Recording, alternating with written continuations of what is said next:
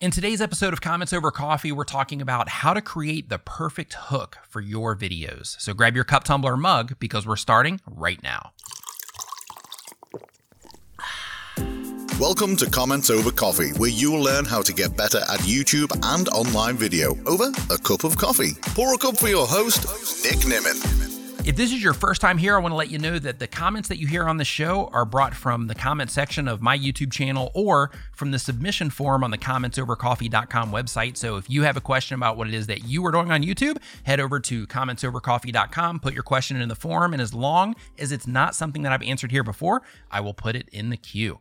I also want to let you know if you are a content creator and you want to know the best things to use for all aspects of content creation and the business around creating content, head over to bestcreatortools.com. It's a list that I put together of all the stuff that I use, all the things that I recommend free stuff, paid stuff, video editing software, video editing apps, thumbnail making tools, thumbnail making services. I got a YouTube lawyer on there. Pretty much all the stuff that you need as a content creator you can find it over at bestcreatortools.com. And just as a heads up, that also just helps support the show in terms of any affiliate links that I have over there. Not everything is an affiliate link, but for the things that are affiliate based over there, um, that, you know, just kind of helps me keep doing what I do. So head over to bestcreatortools.com for whatever it is that you need. Now, our question today comes from Berkey Make Stuff. And the question is, I feel that the importance of a good hook and introduction is vastly important part is a vastly important part of grabbing and holding onto your audience's attention. But exactly how do you craft the perfect hook and introduction to your videos? What's the process? Thanks for all you do. Berkey, thank you for submitting this question. I appreciate it. It's a fantastic question. First, let's talk about the importance of the hook and the purpose of it because like you said, it's important. If you can hook a viewer when the video starts, you obviously have a better chance of getting them through a lot more of the video. If they bail when the video first starts because you weren't able to grab a viewer's attention, your video isn't going to perform well on YouTube because basically people start the video and then they leave the video quickly, which then in turn causes YouTube to identify that video as possible clickbait, which then will in turn cause YouTube to stop showing it to people on the platform. So again, hooking your viewers is extremely important. So, how you hook viewers depends on the type of content that you make, but the idea is simply to let viewers know what to expect from the video that they clicked on. Now, of course, the thumbnail and the title tells them what to expect, but the idea is to confirm it. Because as we all know, videos can take a while to get to the point. We want to assure the viewer that what they are, uh, what they clicked on is the actual video that they're expecting to see and that they're not getting clickbaited in any way, shape, or form. Or to say it better, you're confirming to the viewer that you're going to deliver on the expectation that they had when they clicked on your video. For example, uh, before this video started or before this uh, uh, podcast started tonight, I watched a Mr. Beast video. Um, Mr. Beast makes entertainment content, and he his video that he put out is about running a marathon in the world's largest shoes, right? It's, it's ridiculous, but it's awesome at the same time. So his video is about running a marathon in the world's largest shoes. So when the video first starts, he starts it by saying a marathon is, and then he tells the distance that the marathon is that they're going to be running. And then he says, Today, with no prior training, we're going to attempt to run a marathon with the world's largest shoes. So, what he's doing in that situation is he's confirming to the viewer that clicked on a, on a title or thumbnail that says running a marathon in the world's largest shoes. He's confirming that they are going to get what it is that they clicked on the video for. Now, to take this up a notch, he also added footage that shows the actual shoes that they're going to be running the marathon in. So, what he's doing in this situation is he's teasing the viewer by saying, hey, you this is exactly what it is that you're going to get from the video, but you're going to need to watch the video to see how this whole thing goes because you have all these things in your mind. This is I mean at least me because you know I was watching the video, are they going to fall? How far are they going to make it? Are the shoes going to break? Are the shoes going to fall off because they're big and ridiculous? Like how is this going to play out? Are other runners going to give them a hard time, right? Like how's this going to play out? There's just so many things involved and all of those questions pop up in your brain right as he's going through that intro, okay? Now, for me, on the type of content that I make, which is YouTube help content, I can simply do something like I'm going to show you how to set up Streamlabs OBS in under three minutes, right? Or I can say, in this video, I'm going to show you how to get more watch time from the people that are already watching your videos. And that would be something similar to the title that I would have in that video. And the idea for me is one, to grab the viewer's attention, two, to basically say, this is a problem that you have. I'm going to tell you how to fix it. And in the case of, we'll say Streamlabs, and I'm going to show you how to do it in a very short amount of time. So, what I'm doing in that situation is I'm trying to plant the seeds of this person is not only going to show me how to do this, but they're going to show me how to do this quickly so that they can solve a problem that I have with either Streamlabs or watch time or whatever it happens to be. Now, another example of this is my brother D. He makes mobile content for mobile content creators. And in one of his latest videos about a phone case, he starts his video by saying, What if your phone case could make your phone act and feel like a DSLR camera? Right? So with that, what he's doing is he's basically he's basically saying, you know, hey, your phone, it's possible to make your phone act like a DSLR camera with this case that I'm going to end up showing you here later in the video. That's basically what his hook is saying, but he's saying it in a more intriguing way so that he can create those those ideas in the minds of the people that are clicking in that video. So the thumbnail and title let them know that, you know, the case is going to be a game changer for them and when the video starts, he creates that question in the mind like, wow, is this even possible? Okay. So now let's get into actually making the hook. So, step one, of course, is to understand your audience and what it is that they're into. For example, if you're making content that solves problems like I do, then you know the pain points of the people in your audience and you can craft not only your topics, but the hooks of your videos around those pain points. That's why in my videos, I tell people straight away this is the problem that's going to get solved in the video. And then sometimes I'll elaborate on the idea, but the very first thing that I try to do is I, hey, this is the thing that I'm going to solve for you in the video. In my brother's case, in the hook of his uh, mobile case, in that video, which is another really good example of this, a lot of mobile content creators, they look at their phones like they are a handicap, right? They look at their phones like, oh, I only have a phone so how can I possibly do all this stuff if I just have a phone? So in D's hook, what he's doing is he's telling them that by using the case that he's going to introduce them to, that using a phone is no longer a handicap, right? So even though using a phone to make videos isn't a handicap at all to begin with, his statement resonates with the people who thinks that it is, okay? So by telling them, "Hey, I'm going to help you with this case. I'm going to show you a case that's going to help you turn your phone into that DSLR camera, that professional camera that you think you need to have as a YouTuber, right? By using this case, I'm going to show you that case. So by doing that, he's basically tapping into the way that his audience feels about being a mobile content creator, which is a really clever thing to do. Now, in Mr. Beast's case, just to go back on that one for a second, he's simply informing his viewers of what they're going to get in the video. Um, the concept may or may not be supported by additional footage uh, to give the viewer from insight into what it is that they're going to be seeing in the video. Like in the marathon, the marathon video that I mentioned before, he showed the huge shoes that he was talking about while letting people know what was going to be happening in the video, right? So by showing those shoes, it creates all of these things like, oh my gosh, these are ridiculous. They're like bigger than clown shoes, and this dude's gonna be running a marathon in them.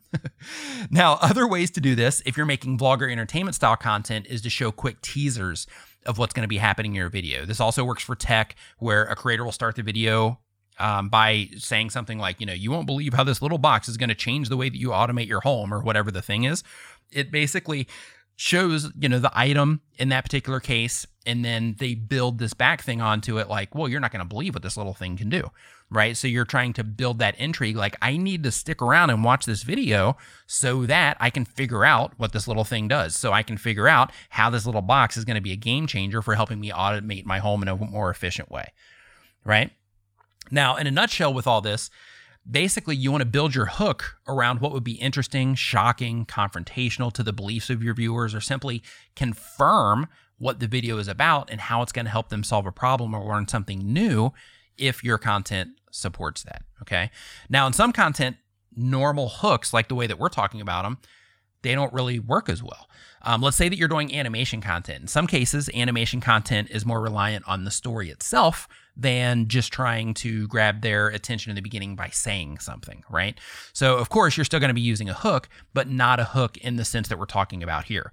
Um, in a storytelling animation situation, or just in a storytelling vlog situation, even, um, you might be more reliant on a story arc instead. In that case, the hook would be the setup part of the story arc where you're introducing the characters and then you introduce the problem they're facing, which in the story arc, that is where the hook really happens is you know you have the characters hey this is what's going on this is the little you know this is the little animation character that's starting to do something and then bam all of a sudden they're they're faced with this conflict. That's the moment of hook because then the viewer starts thinking well what's going to happen? How are they going to get through this conflict? What's going to happen next right? So that moment is the moment that the viewer gets hooked in that particular situation now, like I was saying, the same thing can also apply to vlog content. If you're actually telling stories in your vlogs, not just documenting your or, or, highlighting your life, if you structure your vlog around a story arc, then you can set it up based on the problem that you're trying to solve for that episode, and you can even use that as your hook. For example, today we are in beautiful Chiang Mai, Thailand, and we came all the way here to see if we can find the hottest street food on earth. We were told there is a shop about a mile away from here where there's a food cart with level 10 spicy somtam, and we're going to put it to the test. Let's go. And then you start your adventure from there, right? I wrote that down, by the way. I didn't just come up off of that off the top of my head. I was knew I was going to make that reference, so I uh, so I wrote that down uh, just to make sure that I could get it right. But you get the idea there, right? So basically, what I did there is I'm like, hey, we came all the way here in this situation. Me and this person I'm doing this vlog with, we came all the way here, um, so that we can find the hottest street food on earth, which is something interesting. We were told there's a shop a mile away from here, which is basically saying, hey, we have some insider information here of a place that we can actually find this, and the the the food cart there is supposed to have this level 10 or this just extreme spicy stuff, right? And we're going to put it to the test, which basically means we're going to go over there and we're going to find it, we're going to eat it, and then we're going to see what happens. So, in that situation, if you were to do that in your vlog, if I were to have a vlog about Chiang Mai, Thailand, because I live here, if I were to have a vlog about that, and it was about, you know, that particular thing, then in that case, the viewer would think, oh, wow, this must be pretty spicy. I wonder what, what it's going to look like when they eat it and things like that. Now, another way that I would be able to handle that one from a vlog standpoint, if we weren't doing the actual story thing, is the video itself, right when it opens up, I could simply say, today we're going to find the hottest street food on earth, or today we're going to eat some of the hottest street food we've ever eaten before. And, or you could even say, we ate some of the hottest street food in Thailand, and this is what happened. Show a really quick thing of people just freaking out, faces red, you know, stuff just spitting out of their mouth, whatever. And then cut back to the person saying whatever it is that they're saying, and then get into the actual adventure from there. Okay. So, what you want to do when you're opening your videos is you want to think of the viewers and the viewer experience, of course, but you also want to think of how you're formatting your videos and what makes sense for the type of content that you make. And by formatting, I basically mean are you doing vlog, vlog content where you're telling a story? Um, are you doing tutorial videos where you're simply taking people through a process? Like, what is it that you're actually offering? How are you structuring the content? What format are you making the content in? Um, and again, just confirming that you're going to be doing what you're going to be doing in the video is a great start. And once you get familiar with what your audience is into, you're going to be able to fine tune those things a lot more. And if you're already familiar, then all you have to do is you have to sit back and you have to think to yourself, okay, if somebody were to be interested in this video, what could I do at the very beginning to ensure that they're going to continue to watching for at least a little bit longer? What can I do to tease the viewer? Can I tell them something that you don't want to lie to people, right? You you want to be authentic about it.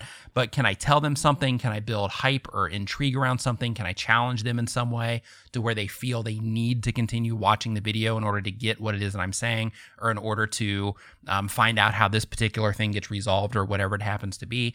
Like you really need to to to think about your format and what it is that viewers get from you when they come in. Okay. Now, as a content creator, I do want to also say that it's really important to make sure that you experiment when you are doing this sort of thing. In analytics, there's a grouping feature where you can test content sets against each other. So if you make 10 videos with one style of hook and 10 videos with another style of hook, you can compare them as a group to get a sense of how one hook works against another one instead of just basing everything on one video.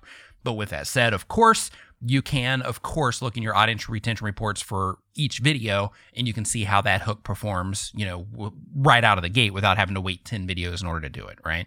But a few things to consider when you are working through this. One is that the topic itself can impact the beginning of the video and the retention as well. So, people, when they click on thumbnails, they have expectations of what they're going to get sometimes based on the topic itself and how interesting it is to the viewer, not just as a, a, standalone video, but I mean the topic itself. How important is that topic to the people that are watching your content?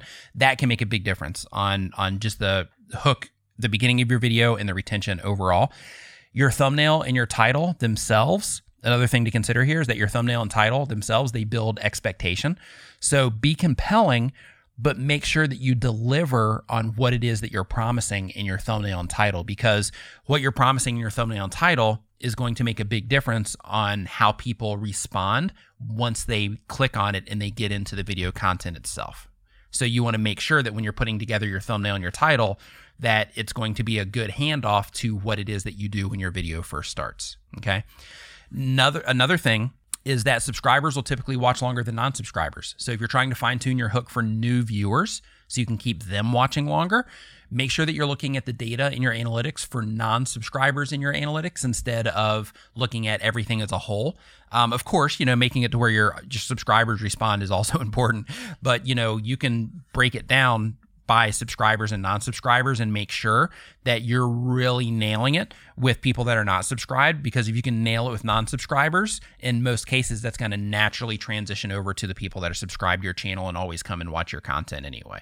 So because of that it's really important to make sure that you are separating those things. If you like really really are nerding out on it and you really want to fine tune everything. So hopefully you found that helpful. Um, i would love to know your thoughts about the show uh, if you have time, please leave a written review on, on iTunes or your podcast platform of choice. And to learn more about YouTube and online video, remember to subscribe. I hope you learned something today. Thanks for having a coffee with me. Get show notes, resources, and more over at commentsovercoffee.com or grab yourself a refill and listen to another episode.